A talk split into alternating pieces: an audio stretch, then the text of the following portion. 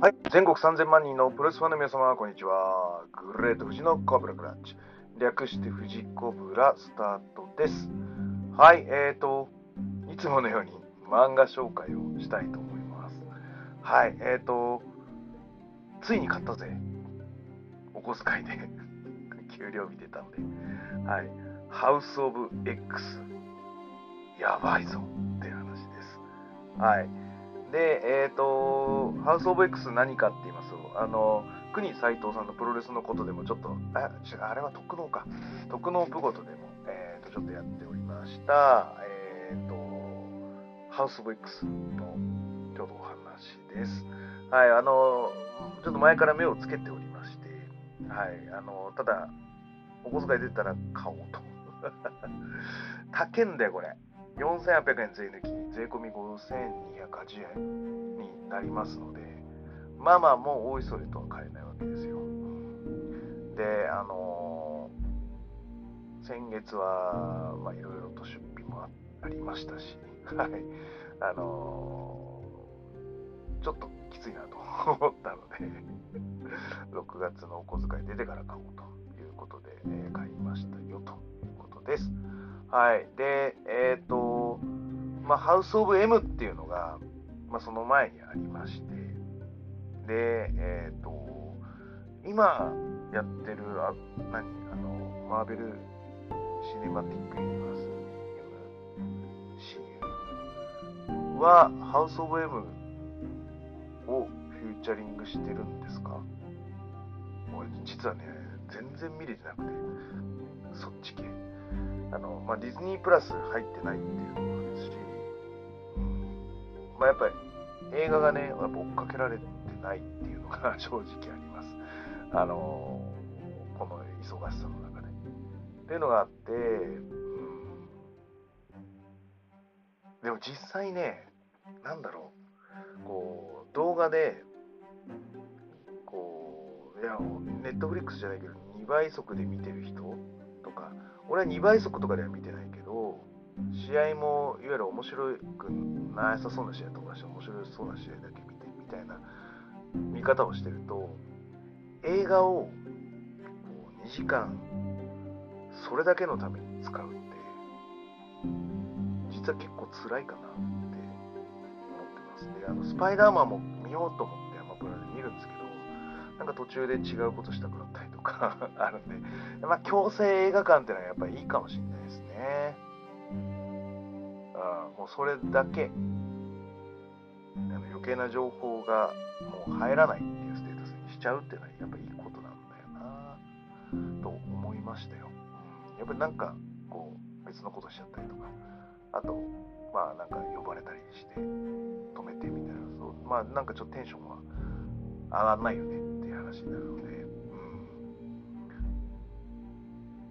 ササブスクだったりしたとしても、そんなにがっつり見れるのかって言ったらそうでもないかもねって思いながらいる中で、本っていうのは、なんつうのかな、こう、やっぱりいつでも読み返せるし、こう、なんだろう、その場にパッと集中して見ることができるやっぱ漫画いいなって改めて思いますね。あで、その中でも、あの私はこう X メンシリーズが好きなので、あのやっぱり本棚の2段か3段ぐらいはやっぱりマーベル系なんですけど、やっぱもうマーベル多すぎて、お金なくなっちゃうよ、あれ、コンプしようとしたら。っていうのがあるんで、もう最近のやつ集めてないんですけど、まだあの、そのアイアンマンが出てボーンって爆発する前の、えーマーベル系に関してはあの結構集めています。うん、あのやっぱり俺も同じく高校生ぐらいとかそこら辺だよね。90年代初めぐらいにテレ東であの X メンがアニメでやりまして多分俺もそこら辺からだよな。その前からなんかアメコミのやつ1冊ぐらい持ってたと思う。んだけど本格的に買い漁ろうとしたのはそこら辺で。でえーっとですね。その時そのアメコミを追っかけてる、えー情報誌みたいなのがありまして、で、えっ、と、日本語訳をこうピックアップして載せてってくれるっていう、マーベルクロスっていうですね、雑誌と、あと、X メンのシリーズもののアメコミが出てまして、あのーそれは多分前巻。あ、でもね、あれだけないんだよね。あの、ファランクスのやつだけ。あれだけね、なんか、5巻、6巻とかがないのかな。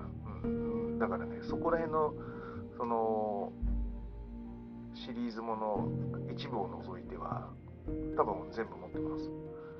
オンスロート、ヒーローズ・リボーンとか、あエイジ・オブ・アポカリプスも持ってるし、で、一応シビル・ウォーも持ってるし、そこら辺は抑えています。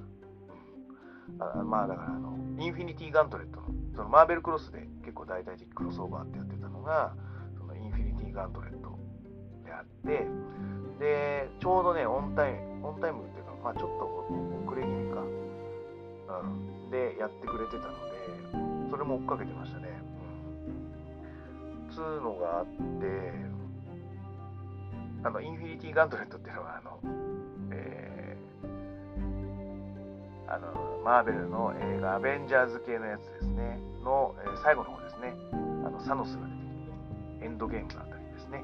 はい、あそこら辺の、フェーズ3ぐらいの、フェーズ1から3ぐらいが、はい、インフィニティ・ガントレットの、あの、伏線ありきの物語であって、今、フェーズ4に入って、新しい世界を作るみたいな形になってます。で、X メンも本当はあそこに入りたいんですけど、まあ、権利関係で入れなくて、一大クロスオーバーの中には含まれないという形にはなっているんですが、徐々に権利買い戻したりとか、なんかをしてきているので、えー、と今後、マーベル・シネマティック・ユニバースに出てくる可能性が高くなってきているというところで、えー、とストーリー上もあのスカーレット・ウィッチってあのアベンジャーズにもいましたし X メンでも登場するんですね。あのマグニートの娘なので、はい、なってきてるので、えーこの X メンの方のまああのさっき言ったエイジ・オブ・アポカリプスとかあとはですねハウス・オブ・エム。今多分そのフェーズ4でやってるのはハウス・オブ・エムってやつであのスカーレット・ウィッチの現実改変能力というものを駆使して、えー自分の見たいような世界を作ってしまったよと。ざっくり言うとね。でそれによっていろんなヒーローたちがこう翻弄されてしまうみたいなものがあのハウス・オブ・エムなんですけどこれをもじってるのかと。ハウス・オブ・ X になるので、うん、いう形でまあ最初は見始めた内容なんですけど。びっくりしたぞこれ。やばいぞハウス・オブ・ X はい。えっ、とざっくり言うと、えー SF もののあのやり直しです、うん、で今まで、えー、とクロスオーバー系とかそのエイジ・オブ・アポカリプスとかなんちゃらっていうのはまああのマルチバースと呼ばれるんです。アース600なんちゃらとかアース20なんちゃらなんちゃらとか別の次元で起こった世界ですよみたいなお話なんです。だから平行宇宙がいろいろあってそこにあのー であった出来事としてだからべこれのお話は通常回とは別のお話ですよみたいな位置づけをとっているところもあるんですね。なんでまあそれはそれこれはこれっていう見方でアメコミっていうのは見てたのが、まあ、一般的な常識として見てたんですけどこれが今まで、A、X 面上でマルチバースと呼ばれてた時代世界が実は一つにつながるんだよという SF です。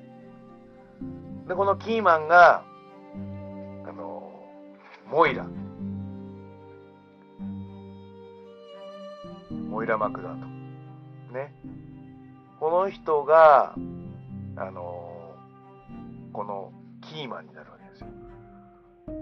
やり直しをする人なんですねであのこの人は今までの X マンでもまあまあ科学者であの、ストーリー上は割と重要なんですけど、戦闘とかもしないから、キャラとしてはそんなに重要ではなかったキャラなんですよ。でこのモイラさんは、でも、そのえチャールズ・エグゼビア、プロフェッサー X の、まあ、若い頃からの友人みたいな感じだったりしてたので、なんつうのかな。割とストーリー上は重要人物ではあったんですけど、ここまでフューチャーされるとは思いませんでしたよ、みたいな話。で、しかも、この漫画でも戦闘シーンはないんですよ、この主人公。で、生まれ直し生まれ直しをして、で、このサブタイトルはね、パワーズ・オブ・テン。X なんですけど、これは10っていう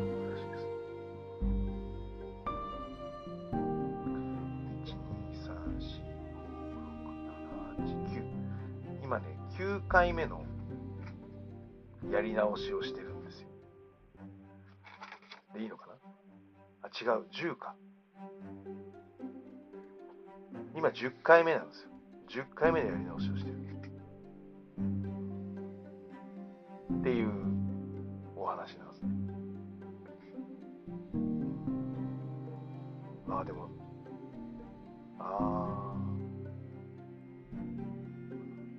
9じゃない。やっぱ10回目の人生をやり直してるんですよ。あこれ、ね、最後の方にね、6回目の人生が出てきて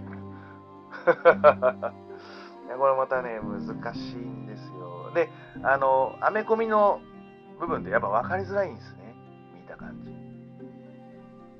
で、なんか、あの、シェイクスピアの、なんかこう、悲劇、喜劇みたいな、あの、引用言い回しをししながらの、まあ、あの、悲観世界であるだとか、楽観世界であるっていうのを、まあ、いわゆる映し社会情勢みたいなのを切り取って映し出すみたいな、あの、社会派的なものもありつつの、まあ、戦闘シーンみたいな感じになるんですよ。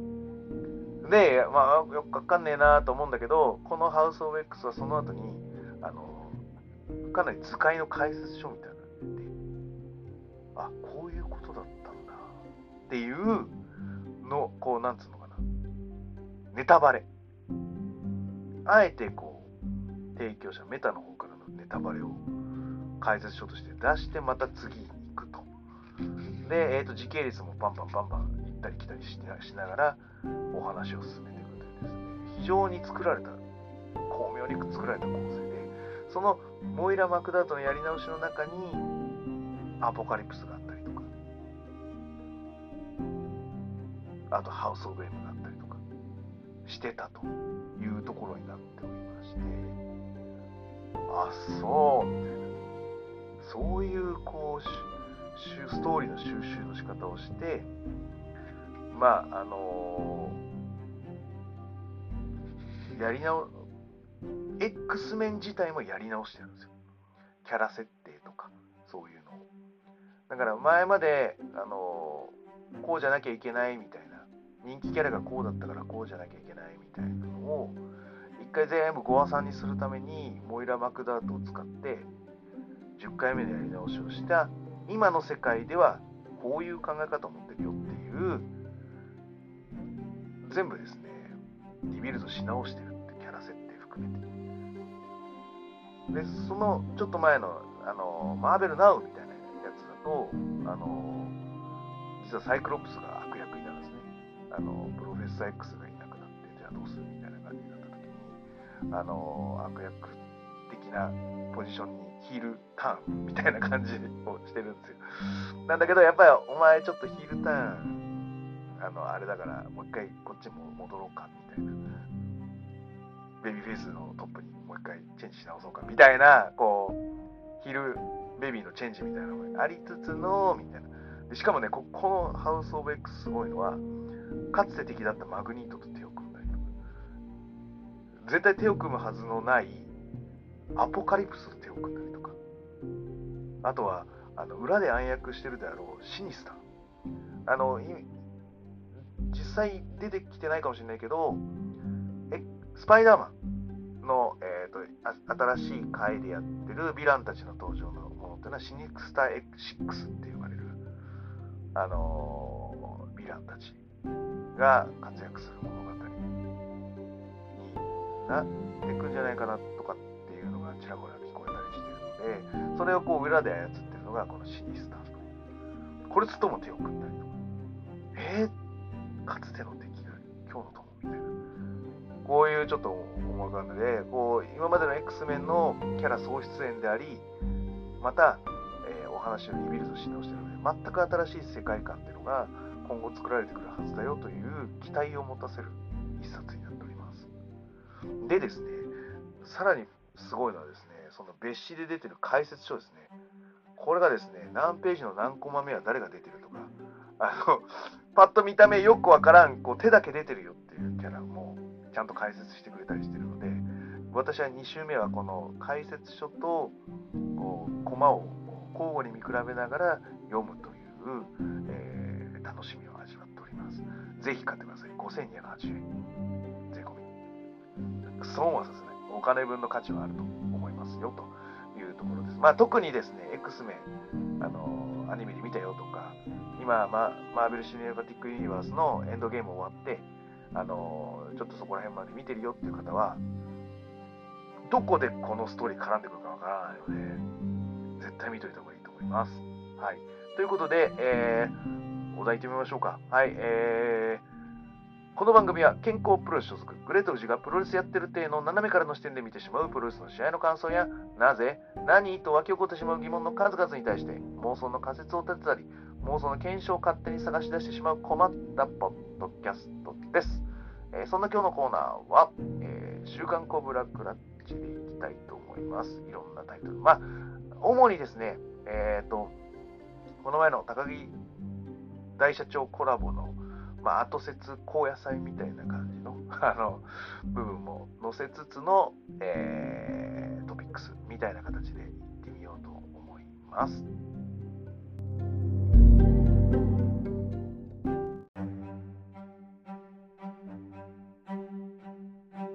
はい、えーと、取りだめを いろいろしていこうかなと思ってます。思いついたのからね。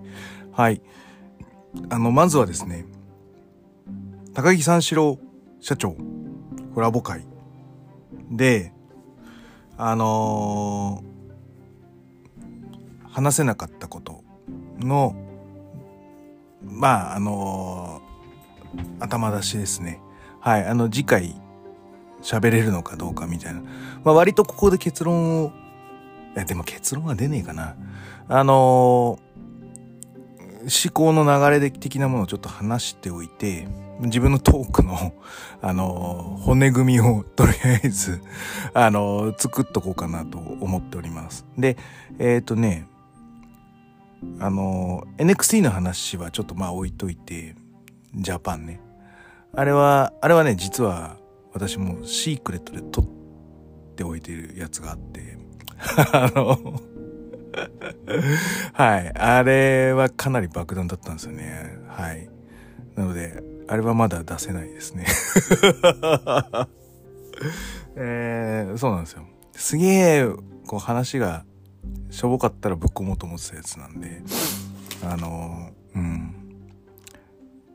かなり危険な爆弾でしたね。はい。で、あの、そうじゃなくてですね、僕ちょっと話したかったことは、あの、多分リサーチすごいされる方なので、TikTok も多分リサーチされてると思うんですよ。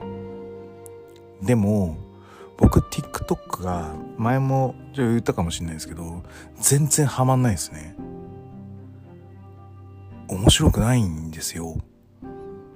面白いとまだ思えない。まあ、まだって言い方をあえてしときますけど、まあ、ね、いつ、あこういう使い方があるんだって気づけば面白くなるのかもしれないんですけど、今は面白いと思えないですね。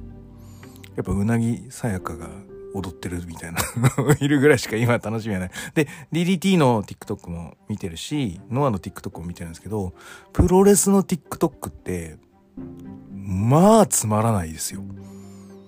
申し訳ないけど。うん。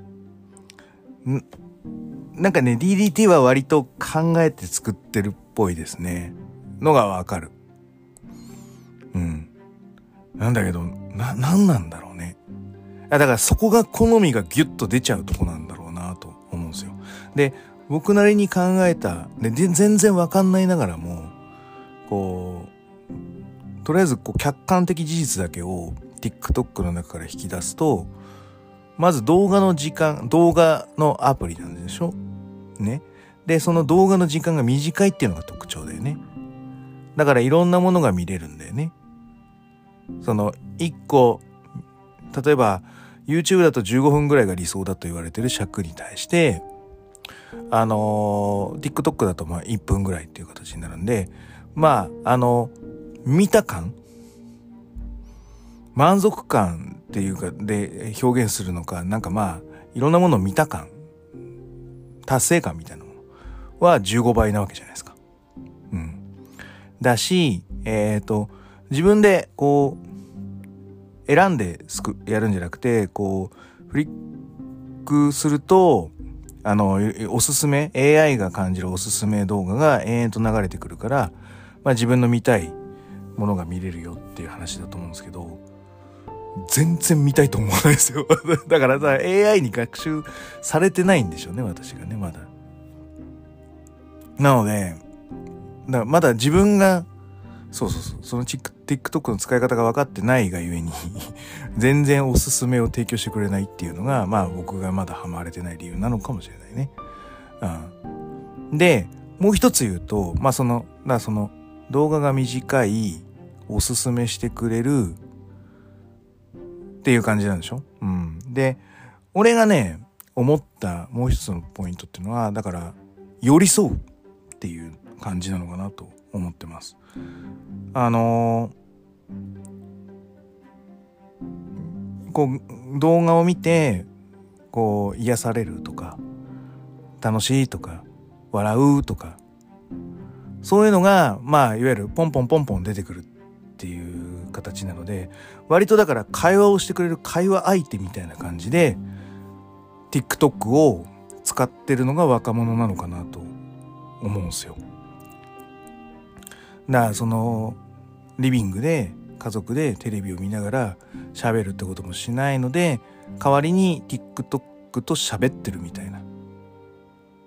見てるだけなんですよ。見てるだけなんですけど行為としてはコミュニケーションを取ってるみたいな感じ。あの、放課後、まあこのコロナの中なんで、放課後じゃあちょっと暇だから、ちょっとつるもうぜみたいなのも少なくなってきてるので、一人で友達みたいなのとバカ話をしてるというツールの代わりにこの TikTok が存在してる。寄り添ってるのが TikTok なのかなと思ってます。で、ぶっちゃけ、この50に近い年齢の私にとっては、そんな寄り添ってくれなくても構わないんですよ やることいっぱいあるし、家族もいるし。あだからハマんないんだろうなと思いますよ。うん。で、一方で、YouTube っていうのはやっぱりもう席巻してるけど、まあ今はね、ちょっと TikTok に食われ気味になってるっていう形になるんで、もっとその YouTube は特化していく流れになるのかなという印象ですかね。うん。その、ふはーみたいなのはもう TikTok になって、で、えっ、ー、と、YouTube に関しては割とこう調べ物うん。だからその Wikipedia が担ってたようなもの、知識量の、まあ、顕在可視化みたいなものに対して、うん。YouTube っていうのはもっと特化していくと、もっとこう、掘り下げる価値があるんじゃないかなと思ってます。はい。でですね、うーん、あのー、何が言いたいかというと、まあその違いに、を、そうそうそう、理解した上でマーケティングするにはどうしたらいいのかと。で、もっと言うと TikTok は、あのー、あれなんですよ。ラジオパーソナリティなんですよ。で、見てる、あのー、ユーザーの人たちが放送作家なんですよ。笑い屋です。見てる我々は笑い屋なんですよ。で、TikTok はいろんなネタを提供して喋ってくれるラジオパーソナリティなわけですよ。に、リアクションしてあげてるのが、TikTok を見てる人たちなんですよ。なので、ラジオパーソナリティとしてはいかに、こう、笑い屋が笑いやすいように うん。あのー、合図値を打ちやすいようなネタを提供してくるのかっていうのが俺はマーケティングの特徴なのかな。そうは思いません？こういろんなのがポンポンポンポンポンと飛んできて、こう、見てるこっちがリアクションしてるっていう感じが、なんかすごいするんだよね。で、それで寄り添ってる感じになるじゃない？だからまあ、トンネルズに憧れて、はがき職人になって、認められて、放送作家になるって。で、ラジオの収録にこう、取り巻きのようにくっついてくるみたいな。まさにそんな感じが俺 TikTok で思っちゃうイメージなんだよね。YouTube っていうのはさ、まあ、例えばその人気のチャンネルに群がるっていうのはあるけど、割と調べたいものを調べるので、うちの息子だってそうですよ。星のカービィディスカバリーを攻略したいって、今なんかすごいさ、コンプリートしてますからね。あの、裏面をクリアするだけじゃ飽き足らなく、BGM とか、あとガチャとかいうのをコンプリートするために、そのなんかレオンソウルみたいなですね、あの、その隠し、なんかこう散らばってるアイテムみたいな、あれを全部取るみたいなのやって、昨日コンプリートしましたからね。で、そのコンプリートをするために、あの、知ってる YouTuber を使い分けて見てますからね。このステージのやり方で面白いのは、だから MK がいいとか、これだと大ダラがいいとか、これだとこうヒカキンがいいとか、ヒカキンやってないのかな？なんかあるんですよ。で、息子はそれを見比べて、で、ここに何があるっていうのを調べた上で やってるんですよ。頭悪いでしょ、5歳。いう感じになるので、YouTube っていうのは本当にそういう調べ物に特化していく感じになるんじゃねえかな。しかも多角的に見れるからね。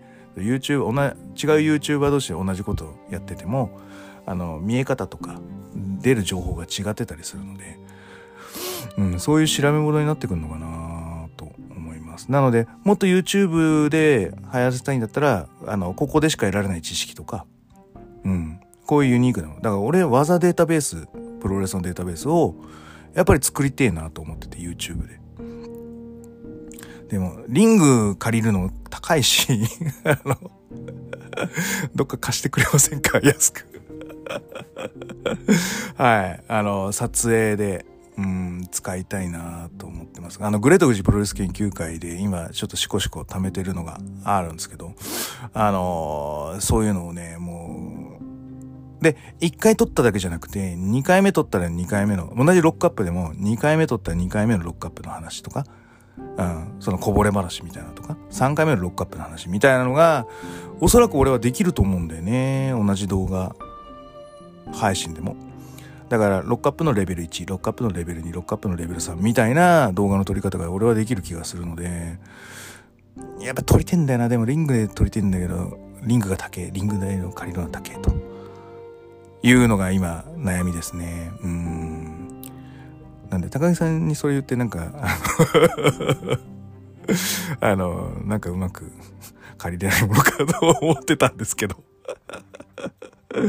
はい。あの、そんな感じで。で、TikTok では、あの、どういうマーケティングがいいのかっていうと、やっぱもっとこう寄り添うというか、もっとラジオパーソナリティのネタを出していくって話になるので、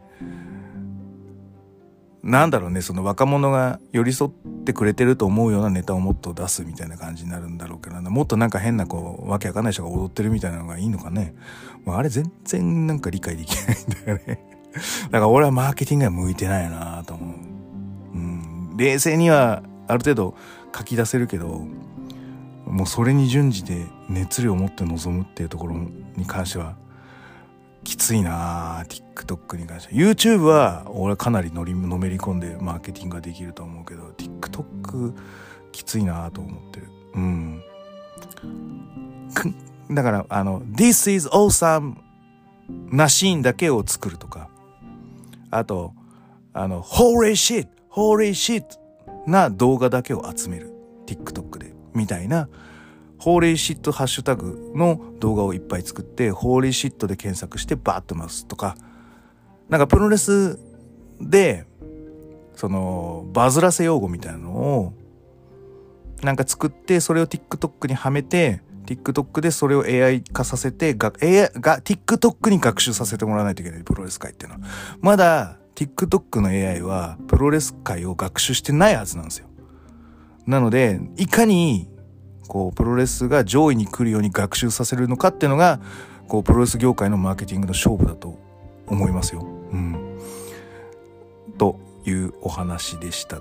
これをねこれねなんか事前に質問してなかったんですよ。一応僕の中で悶々と考えてる TikTok と YouTube の違いっていう話題だったんでもしねちょっと話があんまりこう盛り上がんなかったらそれぶっ込もかでもこれって答えないから結構こうロングランになるんですよ。話しながらだと。だから尺稼げるかなと思ったんですけど あのポンポンポンポンいい感じで進んできたのでまあだから喋ることもなく終わったんですけど、まあ、なんかここら辺だけ深掘りしたちょっとうんなんかお話もまあ別の機会でもまあできればいいかなと思っております。こんな感じです。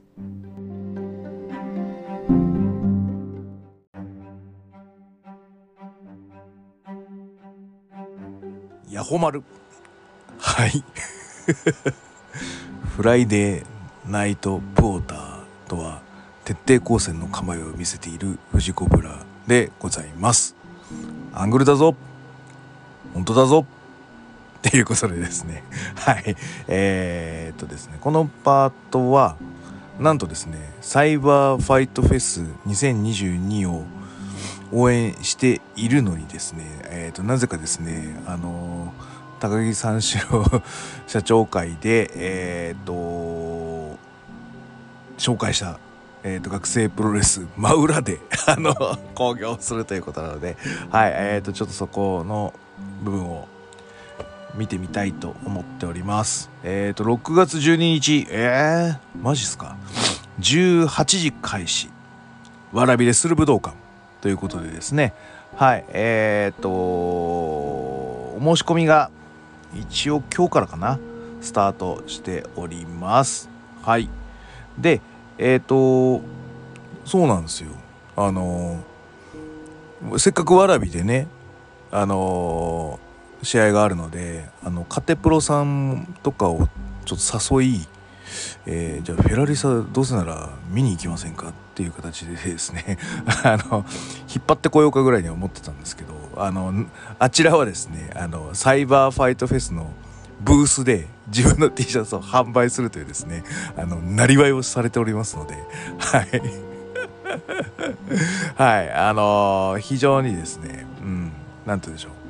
タイミングが悪いなというところではありますがやっぱりね学生の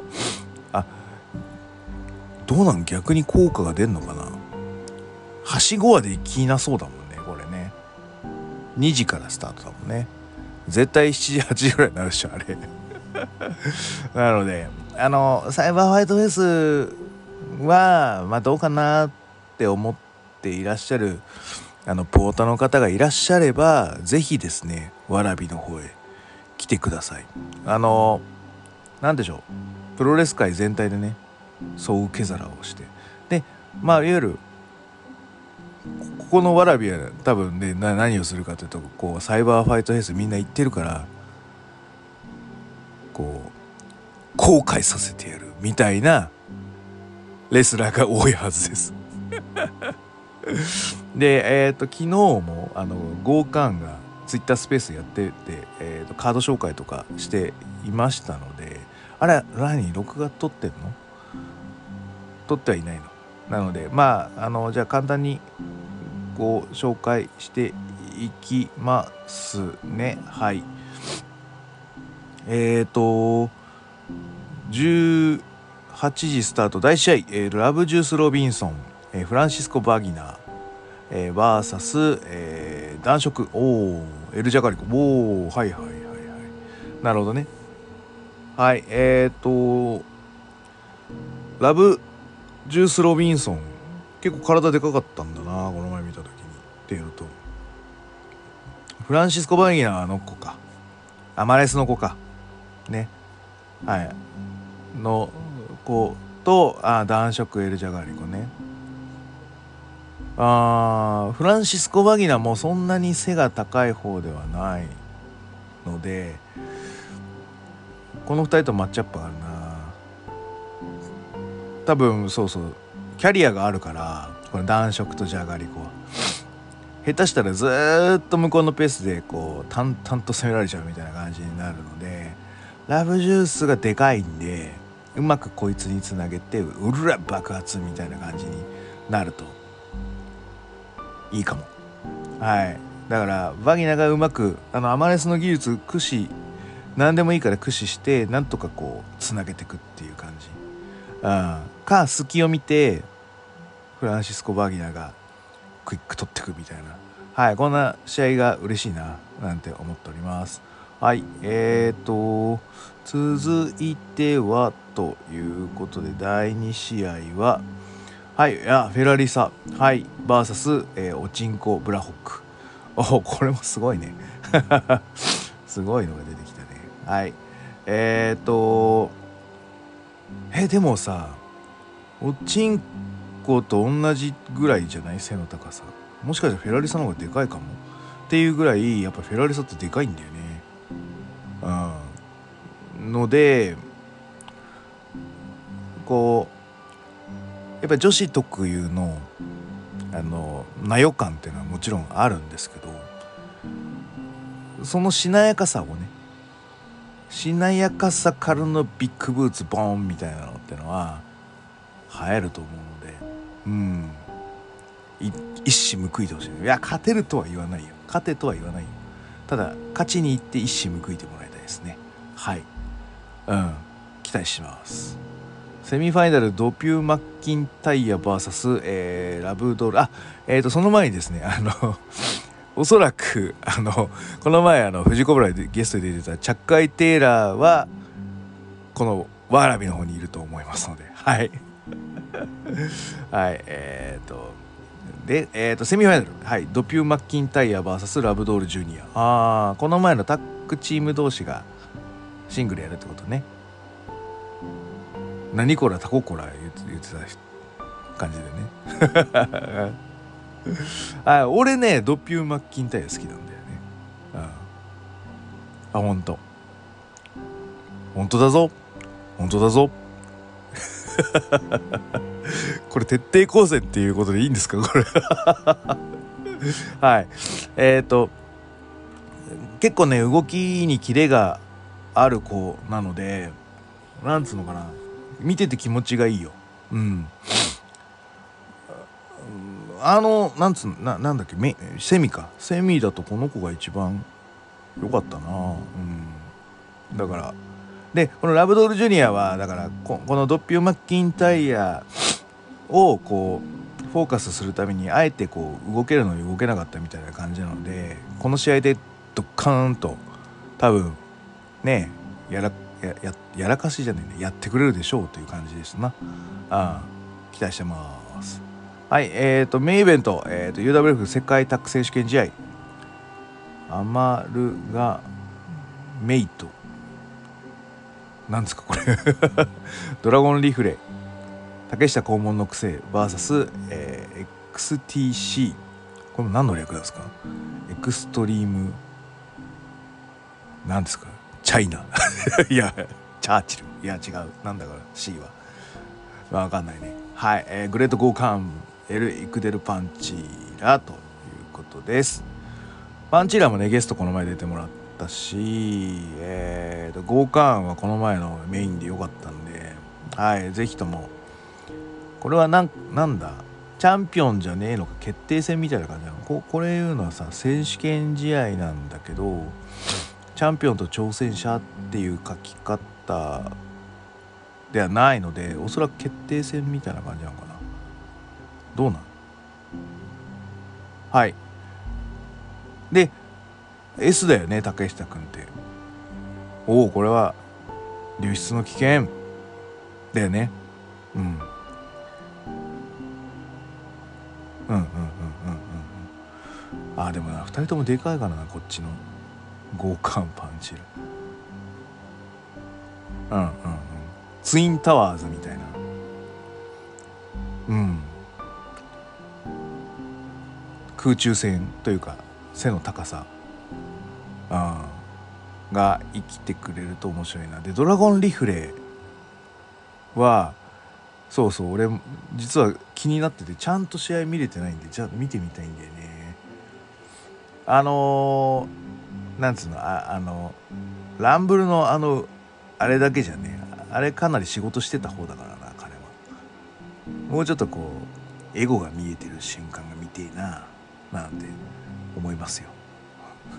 でもね多分来週はそうだね。俺は自宅待機になってるので。あダメだと思いますということになりますので。えっ、とぜひうん。わらび行ってもいいよみたいな方。うん。ていただきたいなと思っております。お申し込みはですね、えーと、UWF 関東学生プロレス連盟アットマーク大文字 UWF 小文字学プロ GAKUPRO えー、のツイッターアカウントから、えー、お申し込みが可能となっております。事前申し込みとなります。はい。えー、一応ねあの言うよ。えっ、ー、とね総括というかなんつうのかな。今チャンスなんですようんまああのまあ僕がまあなんつうか女子がタレント揃ってるよっていうとかあったしまあなんでそう思ったかっていうとあの歴史は雄弁に物語るわけですよ。あの皆さんは知らないかもしれないですけど、えーと、かつて90年ぐらいのね前半90年まさに90年ぐらいですね。え、ー、と学生プロレスブームっていうのは実は起こってます。でその中でえー、っとですねあの朝まで生テレビってまだやってるのかな？テレ朝でやってる。あの枠でプレステージっていう、まあ、企画もののあの深夜ぶっ通しの、えー、番組がありまして、まあ、ここでですね実は学生プロレスはテレビ中継されておりました。はい。とかあとはですねあの日テレあのプロレス全日本プロレスがですね昔は日曜日の、えー、夜深夜やってたんですけど水曜日の深夜にまあいわゆるですねスポーツ系を集めた、まあ、深夜特番みたいなフルスポーツコレクションみたいなアメフトやってたりとかなんか他のもやってたよね。いろんな中で学生プロレスが紹介されたりとか、えー、と結構地上波に、えー、学生プロレスが出てた時がありました。この時の中心メンバーっていうのが今の健康プロレスの、えー、中心メンバーになってます。で、えーと、その頃も学生プロレスサミットっていうのがありました。でえっ、ー、とそれがまあ一回なくなってで2008年ぐらいから学生プロレスサミットが復活して、まあ、いろんなメディアに見られるようになって高木三四郎さんとかの目に留まってとかでいろいろ注目されたみたいなはいあのー、歴史もあるわけですよ。でその時の中心メンバーは今の CWP の主要メンバーになってます。これ何が言いたいかっていうと若い時にいい思いしてると長く続けられると思う。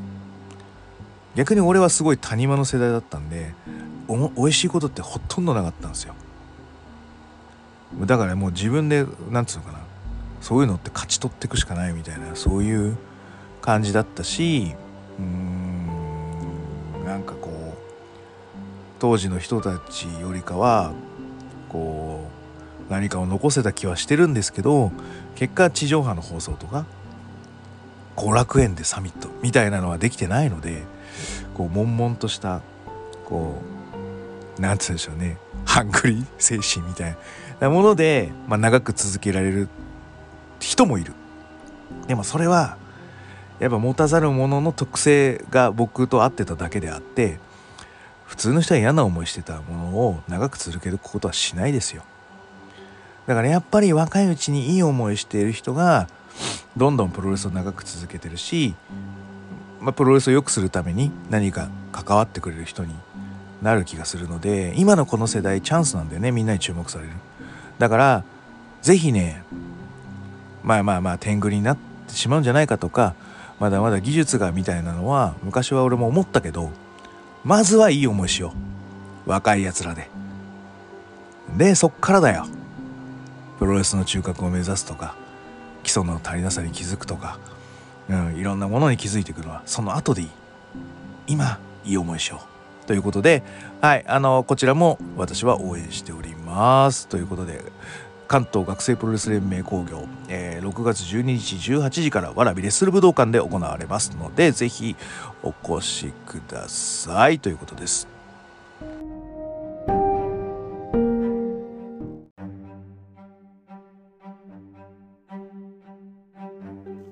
はいエンディングです。あの矛盾してるようですけどやっぱり各地工業戦争起こっておりますのでなんかねあの中島克彦が代打で出ちゃったでしょマルージの代わりに。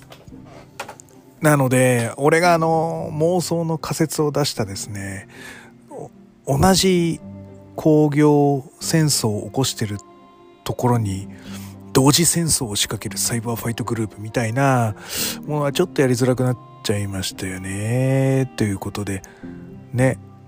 なんかさなんかドミニオンにソヤが行ってもね 勝彦がなんか行って高木とか絡んでいくならまだわかるんですけどソヤが行ってもなんかどうしたらいいなんかその澄んだ目で挙動ってしまうみたいな。ちむどんどんのあのソヤのキラキラした目で挙動ってしまうみたいな。のがあってしまっても困るのでまあないのかな。本当はちょっとやってほしいんですけどね。全日の青柳に絡んだりとか。ねドミニオンの。芸に絡んだりとかしてほしいななんては思っていましたけどもということではいえー、ないならまあないなりにちょっと楽しんであのあフェラーリサにセラリサが松本都がこう奇襲を仕掛けてくるみたいな。あれ2時に終わりますからねあの売店は。終わった後に UWF にご本人登場みたいな ないか。ないですね。はい。えー、そんな感じで、えー、終わりたいと思います。はい。えっ、ー、と、グレート富士のコブラクラッチでは質問感想をお待ちしております。グレート富士の質問箱や TwitterDM などをどしどし送ってくださいね。あと、あ、質問箱ってアプリがなくなって、ウェブがまだやってるよって話なんで、ちょっとね、あの、クリンさんに前情報いただいたので、私もちょっと仕込もうかなと考えておりますので、はい、あの、よろしくお願いいたします。はい。あと、ハッシュタグ富士コブラでいろいろつぶえていただきますと非常に嬉しいでございます。あの、高木大社長会、あの、非常に、あの、いろいろな方からご感想いただきまして、本当にありがとうございました。あの、見ててすごく励みになりましたので、はい。あの俺はこう思うぞとか、あの、いやいや違うぞ、こう、こういうことの妄想の仮説をしなきゃダメだみたいなのは、あの、ぜひぜひ、あの、随時募集中でございますので、よろしくお願いいたします。はい。えー、そして、えー、サイバーファイトフェスティバル2022強化月間となっておりますので、こちら告知させていただきます。2022年6月12日日曜日、えー、開始が14時、会場は12時から、あの、売店ブースいっぱいありますね。あの、カテプロさんも T シャツ売ってます。えっ、ー、と、ノアガチャもいいね。見たいね。はい。あとは、えー、ペロスが復活したので、はい、売店もペロスが買えるんじゃないでしょうか。俺まだね、帽子とズボン買ってないんでね、ちょっとか、あの、気にはなるところでございます。あと、松本都ブース、あの、期待しておりますので、はい、ぜひとも12時から、はい、あの、見逃せない戦いになる。まあ、2時間で30万の売り上げって結構きついですよね。なんですけど、なんかやってくれると思ってますね。はい。えー、会場は埼玉スーパーアリーナで行われます。アクセスは JR 埼玉新都心駅から、えー、徒歩、えー、8分となっております。はい。カード目白押し、えー、注目の剣王佐々木大輔、そして、塩崎豪太、小島聡。いやー、本当に、なんつうのかな、爽やかに見ていきたい。この試合に関しては。はい。あの、突き抜けてほしいなと感じております。はい、えー、そんな感じで、えー、今日は終わりたいと思います。それでは全国3000万人のプロレスファンの皆様、ごきげんよう、さようなら。